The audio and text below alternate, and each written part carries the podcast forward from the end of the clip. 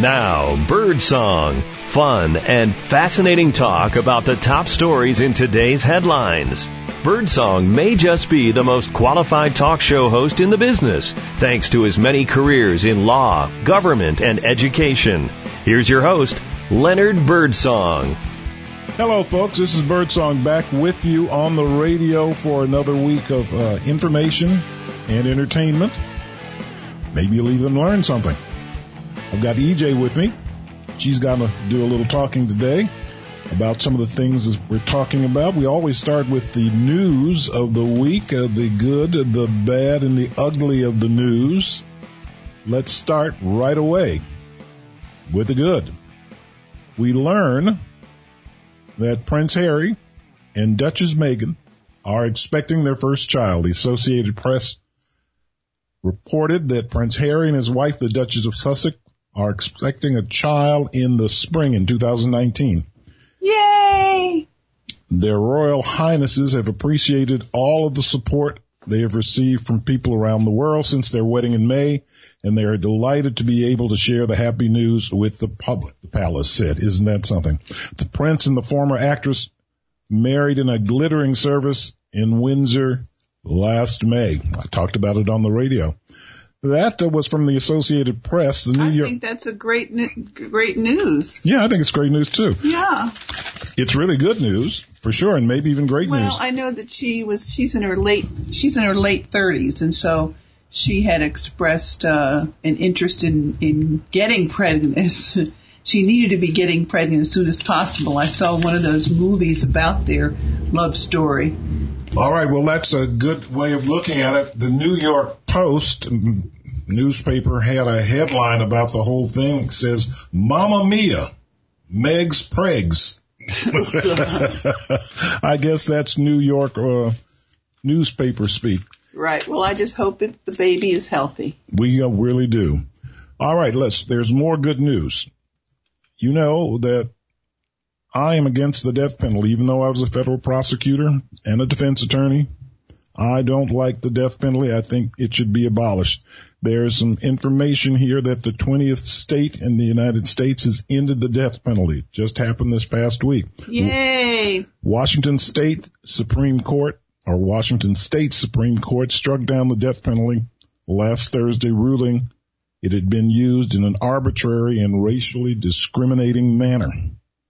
Washington has had a moratorium on execution since 2014, but the ruling makes it the 20th state to do away with capital punishment.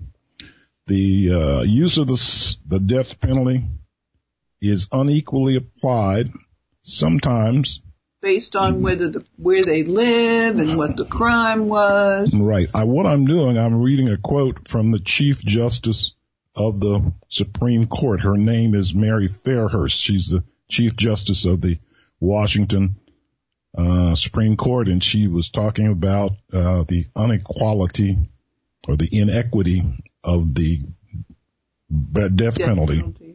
But the bottom line is that she says that our capital punishment law lacks fundamental fairness. We will not put people to death. They can have life in prison or life without parole. Well, in Florida, there is a death penalty, and uh, in the Orlando area, there's a state attorney who uh, refuses to impose it, and she was slapped. Her hands were slapped by the governor, who took away cases from her where death penalty was a possible uh, penalty for for uh, crimes. Well, and she is making the best of it. More good. If you are a Social Security recipient, there's good news. In 2019, there will be a COLA, that is a cost of living adjustment. It'll be the highest in the last seven years. Story says 10 millions of Social Security recipients and other retirees will get a 2.8% boost in benefits next year as inflation edges higher. It's the biggest increase most retired baby boomers have gotten in a long time. Well, that means that the cost of living is going up. Well, that's, That's that's why they in, do impose those increase or not impose, but authorize increases. Right. Cost of living adjustments are what they're called. Now, I don't know. It says that the average amount uh, to your Social Security will be about $39 with this 2.8%. Hey, that's a nice dinner. yeah, you might be right. Pay your electric bills. All right, so that's the good news we have for this week. Now let's talk about the bad news. You've heard us on this program talk about there have been quite a few situations the last year or two about where white people uh, call the police on black people who are doing nothing more than going about their lives. EJ is going to tell us about the latest story that came up this past week. It's yours. Uh-huh. Well, thank you, Birdsong. Now, the latest story is that a black man arrived at the entrance to his building in St. Louis uh, late uh, Friday night last week uh, only to find himself blocked by a white neighbor who demanded proof he lived there. He said, please move, ma'am. Darian Tolles said in the video he recorded the encounter. Smart thing. But he showed uh, this woman with her dog on a leash standing in the doorway at the condo complex, the Elder Shirt Lofts. I can't, I can, but do you live here? He said, yes, I, I've already answered that question. Now let me, excuse me. So, but she refused to move and she said, I'm not touching you. But she said, if you want to come in my building, he said, well, this is my building too. You're not the owner, he said.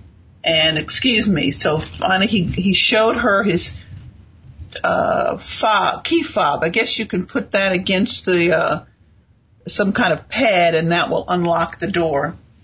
So the he sh- but it, it you should go online and check it out. It's uh it's interesting.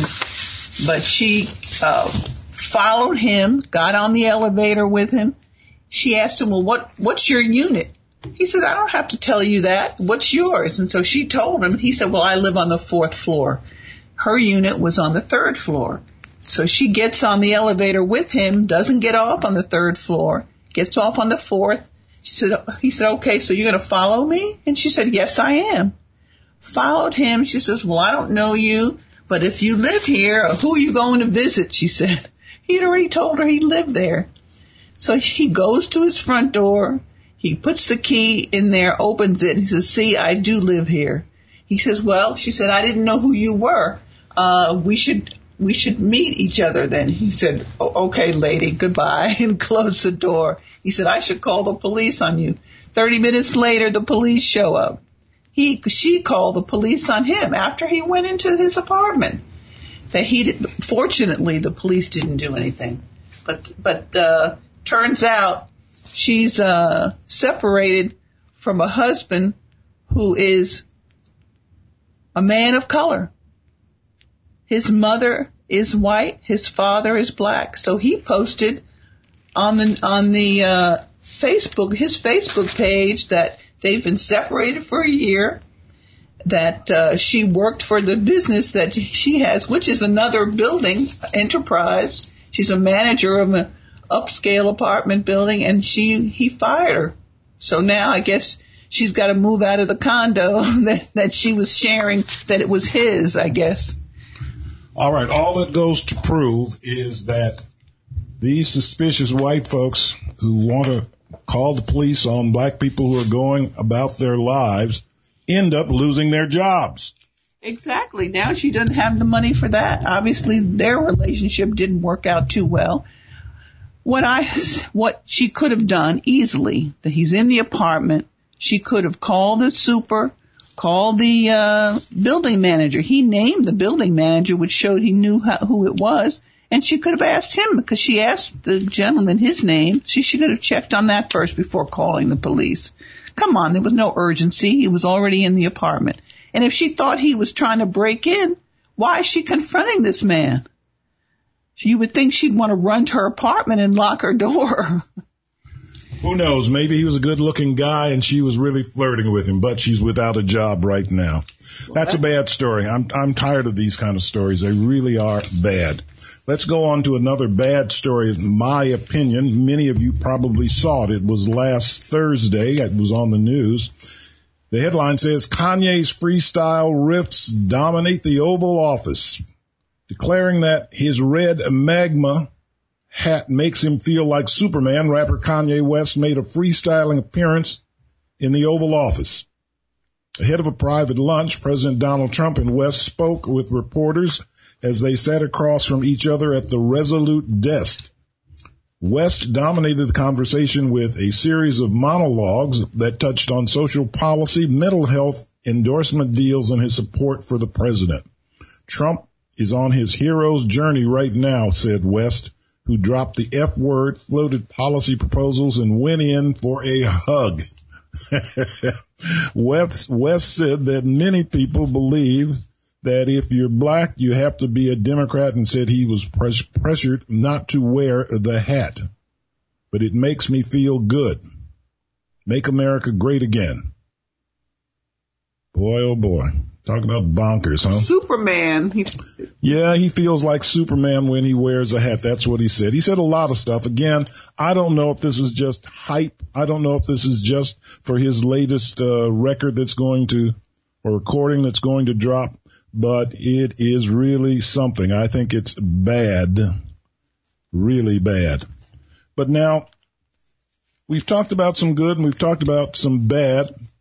Let's talk about the ugly. Last week when we did our recording, the there was a hurricane Michael. Hurricane Michael was bearing down on the Gulf Coast of the United States.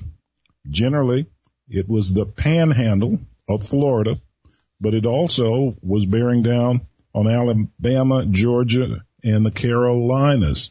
And Virginia. And Virginia. Now, it came in, it came in as a category four monster. It ships, it, uh, sowed widespread destruction and grief along the Gulf course.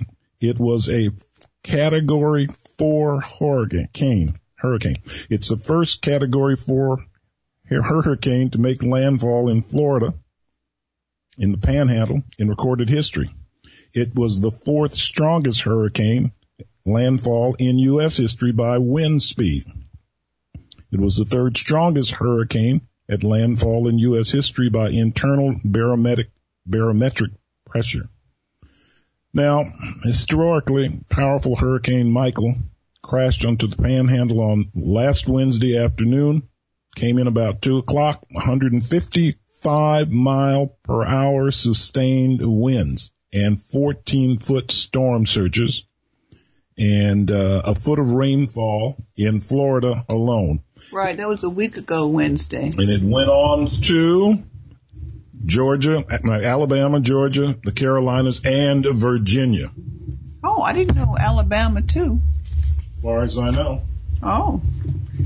Well, I was, I saw on the news an interesting story, human interest story, that, um, this gentleman in Marianna, Florida, he said he wasn't leaving his property. Leroy Wilson and his family lived in a modest one story brick house. And, um, they it, that house meant more to them than a roof over their heads. They showed a, a photograph of a bowling alley that was trashed from the hurricane, but uh, he felt that his brick house was going to uh, stay standing, and it did.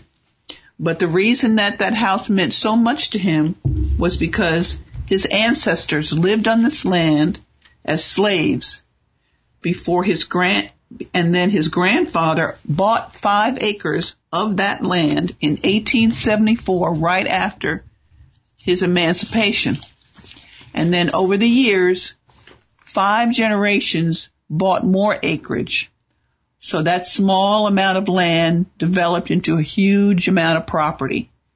And so when they, um, when Hurricane Michael ripped through that area, neighbors and uh, family members came there to um, to get uh, get out of the storm, and um, because their his daughter's house, a tree fell on that, and then another relative that happened to, but his house stood still, and the and his wife was uh, feeding all these people in this city.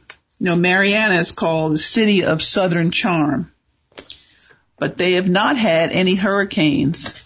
Certainly not this this uh, to this extent.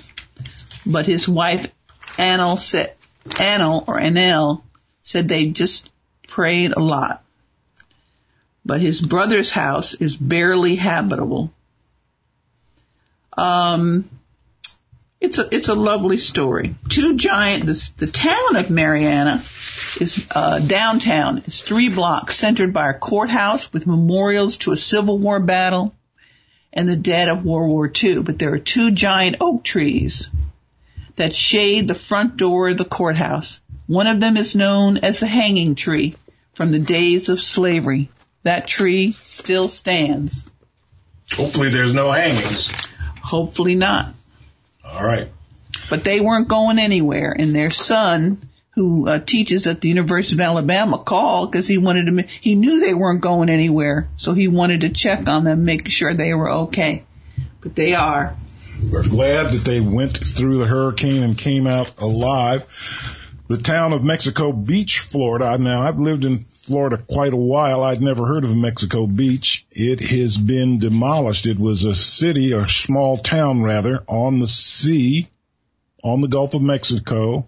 It was three miles long and two miles deep, and it has been devastated. There's nothing but splintered boards, broken glass, chunks of asphalt, and other debris. The death toll now from this is up to 30 people.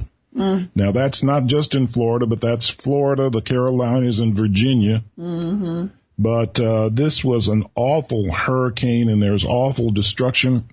I think that 30 people dying is probably pretty good considering it came in at 155 miles per hour wind. That's the largest amount of wind in Florida ever.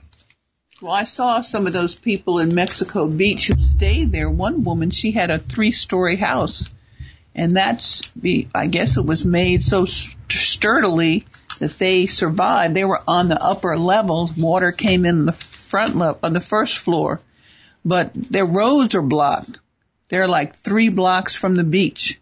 So the only way they can get, uh, any kind of, uh, goods or anything is just by, um, either somebody, a boat coming in and dropping off stuff or helicopters. And I hear helicopters are being dropped. They're even dropping down uh, porta potties.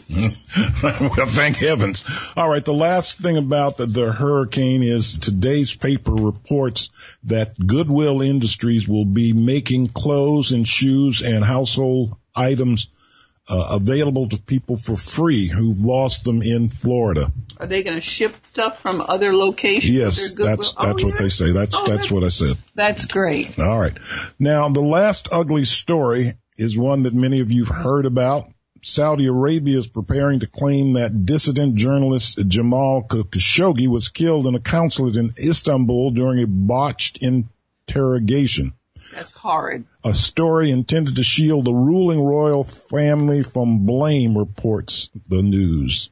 The Saudi journalist who writes or wrote for the Washington Post was critical of the crown prince Mohammed bin Salman uh, he died after being questioned in Turkey before he was supposed to be abducted. Now, supposedly it's unclear really what happened. We have evidence, surveillance evidence of him walking into this consulate in Turkey, but he never came out. Supposedly there was a Saudi squad of people that went there and went to the consulate, interrogated him and accidentally killed him but one of them had a bone saw. Quote unquote accidentally. Right. and no one ever saw him leave the consulate and there's no body to be found. That the belief is he's been cut up and carried away in pieces. Now, Mr. Trump, our president, is close to the Saudi government and the Saudi regime. He says he's made lots of money from them He doesn't want to say they did this, but it looks bad. He says they're guilty until proven innocent. This is a bad thing. No, he's saying that, that he's saying that that's what people are. Their view is that they're guilty, but they should be given a chance to explain themselves. Even though, what from what we hear, he, the guy had on an Apple Watch, and his fiance was out there with holding his phone and he, you know, was able to send, record what was going on. Yeah, but we pressed ha- a button. But we haven't had ver- verification of He that. hasn't verification. it has- no, it hasn't been completely verified. Okay. But anyway, this is a bad and ugly. It's not a bad story. This is an ugly story. There, there will be more about it. Stay tuned. You're listening to Birdsong. I'm here with EJ. We're giving our opinions about what's been happening in the news over the past week. There's more. Stick with us. You'll learn something. And you'll have a little fun too.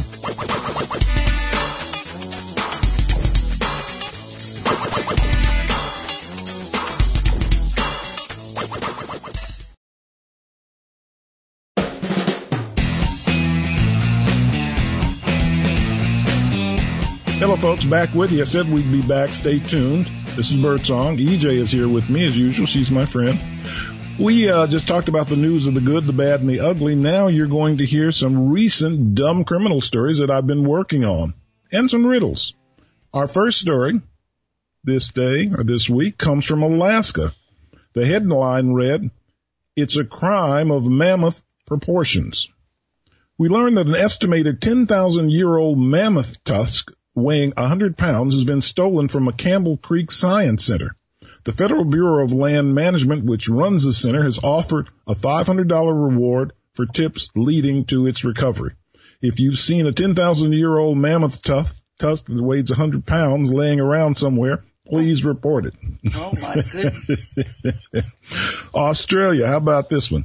A horse of a different color, said the headline. We learned that a fallen off the wagon lady was arrested for riding her horse into a bar allegedly while drunk. And that's funny in itself. Wow. the story goes on to say the 51 year old was allegedly drinking wine from a bottle when police caught her trotting through the Logan City Tavern in Queensland, Australia. Police took both the horse and the lady into custody. She was jailed to let her sleep it off while the horse was led home. A horse is a horse, of course, of course. but you can't talk to a horse. All right, California. Headline. And it was not really his house. It's been reported that an intruder made himself at home inside a residence, taking a shower, munching on Doritos, and even ordering the owner to get out.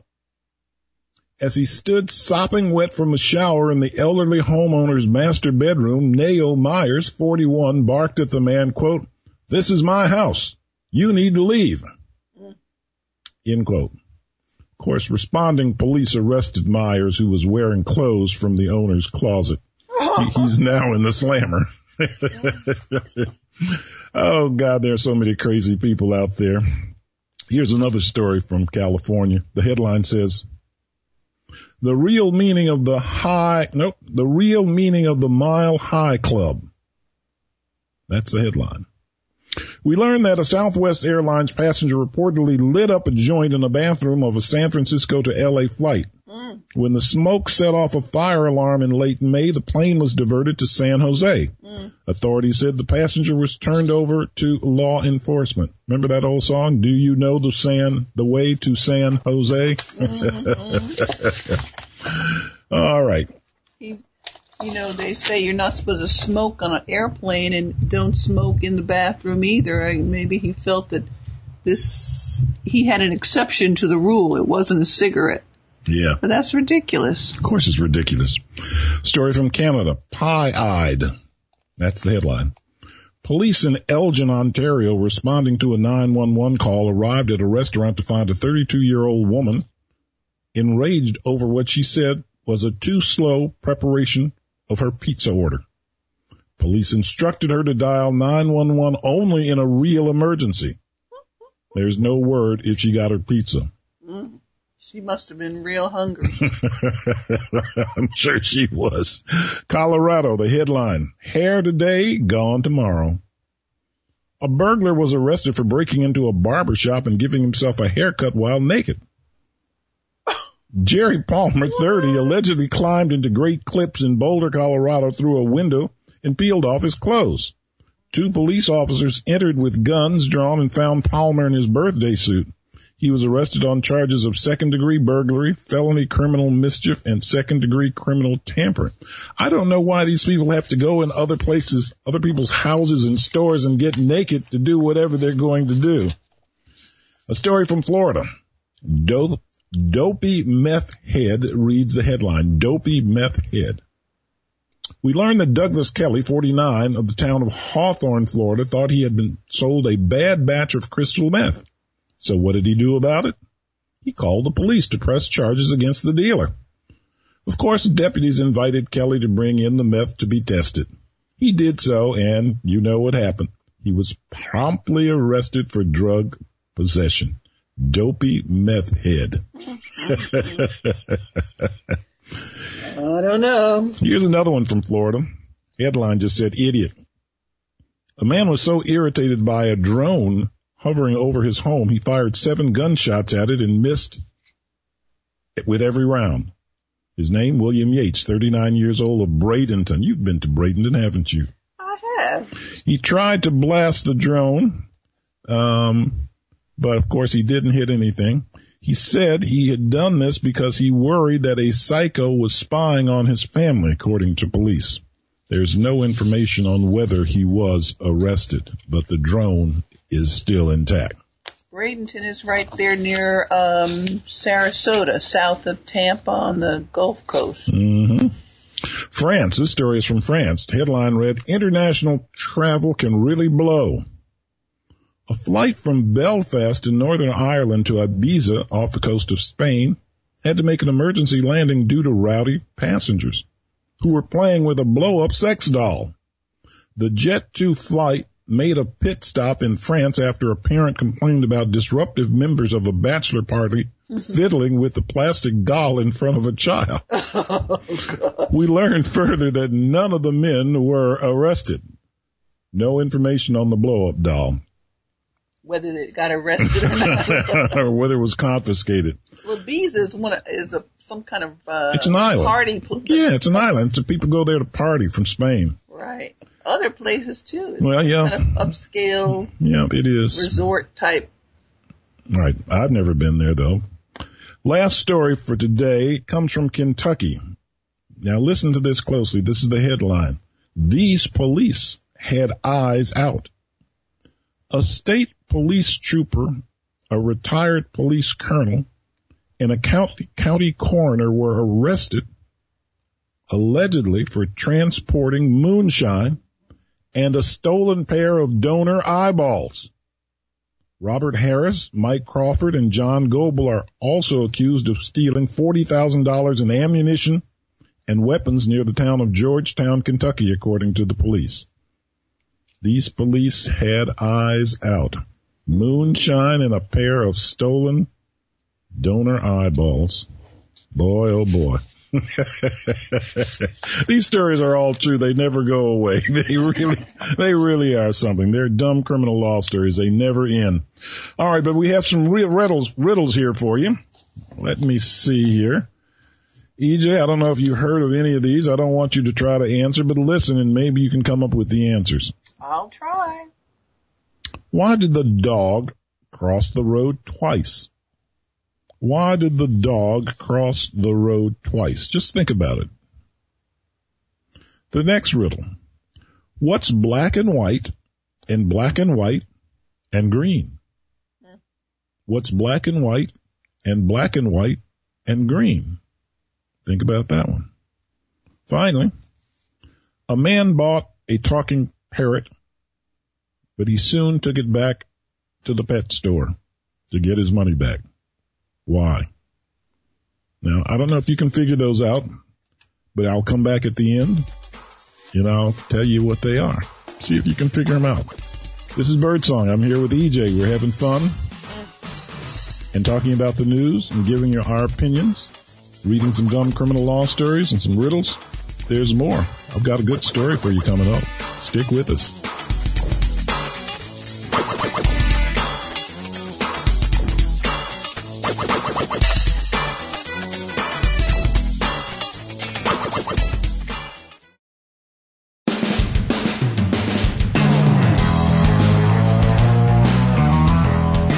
Birdsong back with you. I'm here with EJ. We're having some fun on the radio. Hope you're listening. Hope you'll keep listening. Hope you're learning something. I have a story here, not a Paul Harvey story today, but a story.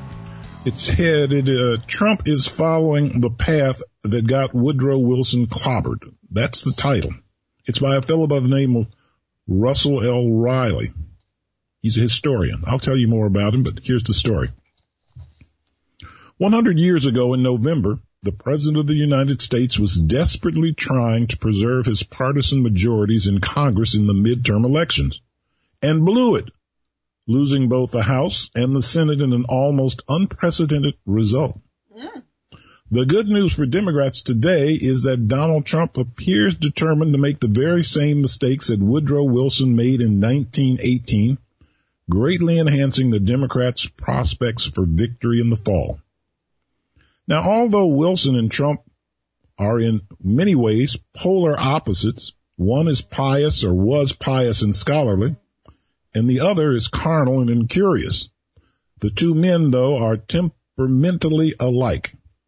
Historians Alexander and Juliet George wrote a book about the 28th president that sounds eerily familiar today. Not only, and this is a quote, not only did Wilson grow up with a taste for achievement and power, he must exercise power alone. His will must prevail. He bristled at the slightest challenge to his authority. Another historian, Kendrick Clements, similarly emphasized Wilson's egotism, or egotism rather, noting that if he was mistaken or if he deceived himself, there was no way anyone could tell him otherwise. Angry opposition only intensified Wilson's anxieties and dictated a stubborn determination to subjugate his foes. A toxic blend of arrogance and anxiety led Wilson to catastrophic, cap, catastrophic political error in 1918.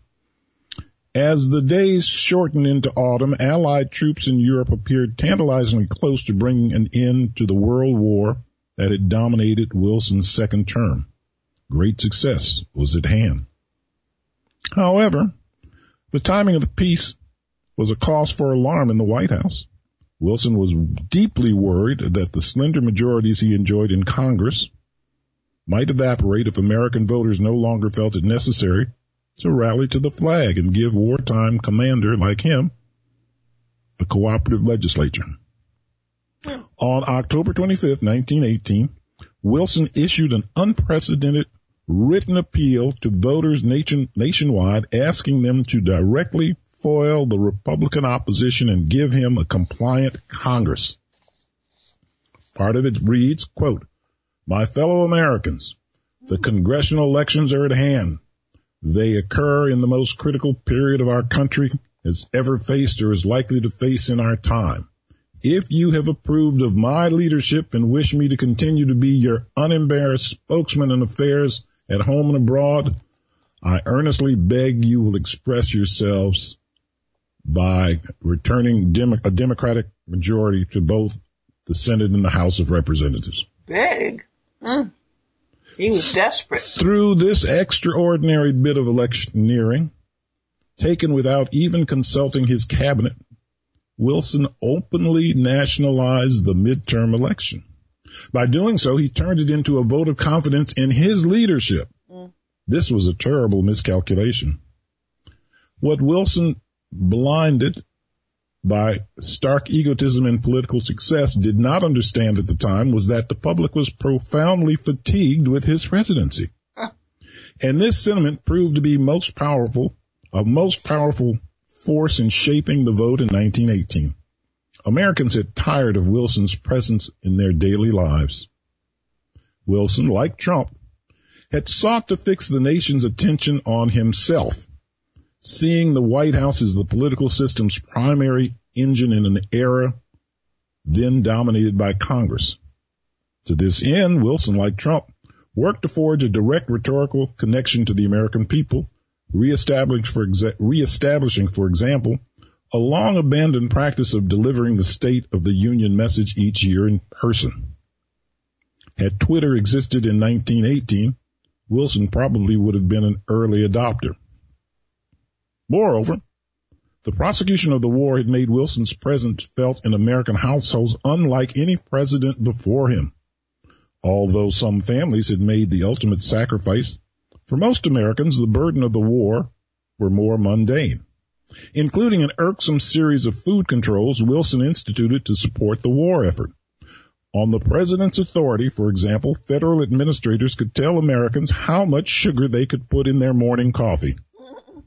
In short, Wilson, like Trump, had made himself an unwelcome guest at the breakfast table, where most Americans prefer to begin their days without disagreeable intrusions from the White House. And there was, based on Wilson's own proclamation, one good way for the citizens of his day to prevent more of the same. What's that?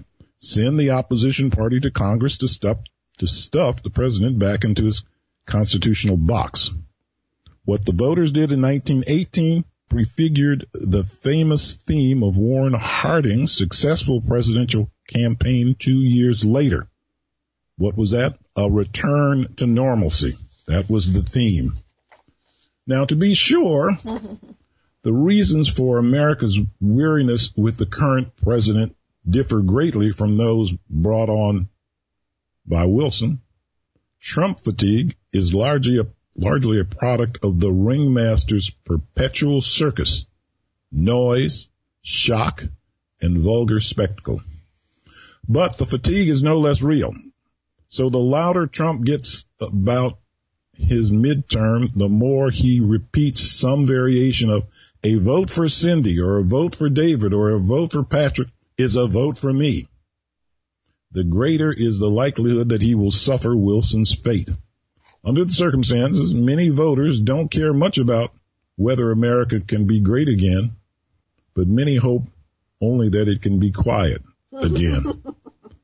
This historical perspective has been written by Dr. Russell L. Wiley. Riley. He's uh, the chair of the Presidential Oral History program at the University of Virginia, Virginia's Miller Center of Public Affairs.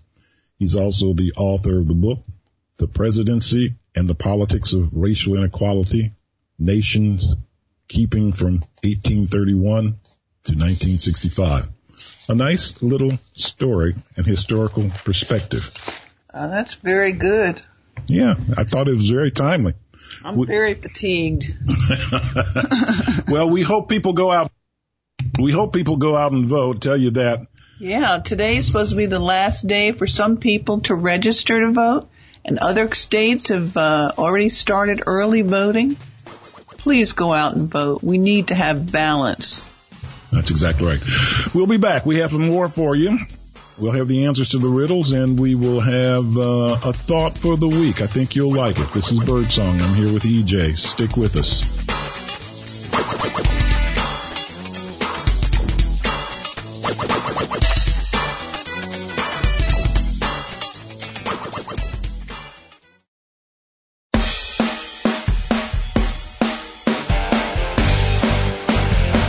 Birdsong. I'm back with you. EJ, I've read some riddles. Maybe the listeners have figured them out. Maybe you have too. Here's the first one. Why did the dog cross the road twice? Why did the dog cross the road twice? Well, you don't have it? No. What if he dropped something, and had to come back and get it? You're close. the dog crossed the road twice because he was trying to catch a boomerang. All right. Wow. The second one is what's black and white and black and white and green? What's black and white and black and white and green? Mm-hmm. Money. Close. Newspaper. Close. the answer is two skunks fighting over a pickle. Oh gosh. What's white and black and black and white and green. Two skunks fighting over a pickle. Oh goodness, I didn't know they ate pickles. I probably don't, but it's a good little riddle. Yeah, yeah. All right. So funny, I forgot to laugh. All right, we know. The last one, a fellow bought a talking parrot from a pet shop, but he returned it very quickly to get his money back. Why? he cursed. You're close. It's because the parrot used only foul language. Ah. F-O-W-L. the parrot used only foul language. F-O-W-L. Oh, oh, now that's a good one. okay, I thought it was pretty good too. All right, I've been coming up with these short thoughts of the week, but here's a little longer one sent to me by my friend Bill Davidson who sends me some things entitled something to think about. This one's called going small. If everyone has the same number of hours in a day, why do some people seem to get so much more done than others? How do they do more, achieve more, earn more, have more? If time is the currency of achievement, then why are some able to cash in the allotment for more chips than others? Mm-hmm. The answer is that they make getting to the heart of things the heart of their approach. They go small. Keep listening. When you want the absolute best chance to succeed in anything you want, your approach should always be the same. Start small. Going small is ignoring all the things you could do and doing what you should do. It's recognizing that not all things matter equally and finding the things that matter most. It's a tighter way to connect, connect rather, what you do with what you want. You have only so much, you have only so much time and energy. So when you spread yourself out, you end up spread thin. You want your achievements to add up, but that actually takes subtraction, not addition. You need to be doing fewer things for more effect. Going small is a simple approach to ordinary or to extraordinary results, and it works. It works all the time, anywhere and on anything. Why? Because it has only one purpose to ultimately get you to the point. That's going small. Hmm. This is Birdsong. We had a great show. Glad you listened. EJ wants to say so long to you. I also want to say those who get an increase in Social Security, be prepared for your Medicare premiums to go up to eat uh, eat some of that and also pay attention to the Republicans who next year are going to want to talk about cutting Medicare, Medicaid, and Social Security. So enjoy that COLA increase. If you don't vote for Republicans to be not controlling the Congress. All right. Well, I just wanted to say I'll be into. Okay, I'll say that. but go look on, uh, look it up online. Don't believe me. McConnell said it. Au revoir. Au revoir. Auf Wiedersehen. See you next time. Vio con Dios. And bye bye. this is Birdsong. We'll be back with you next week.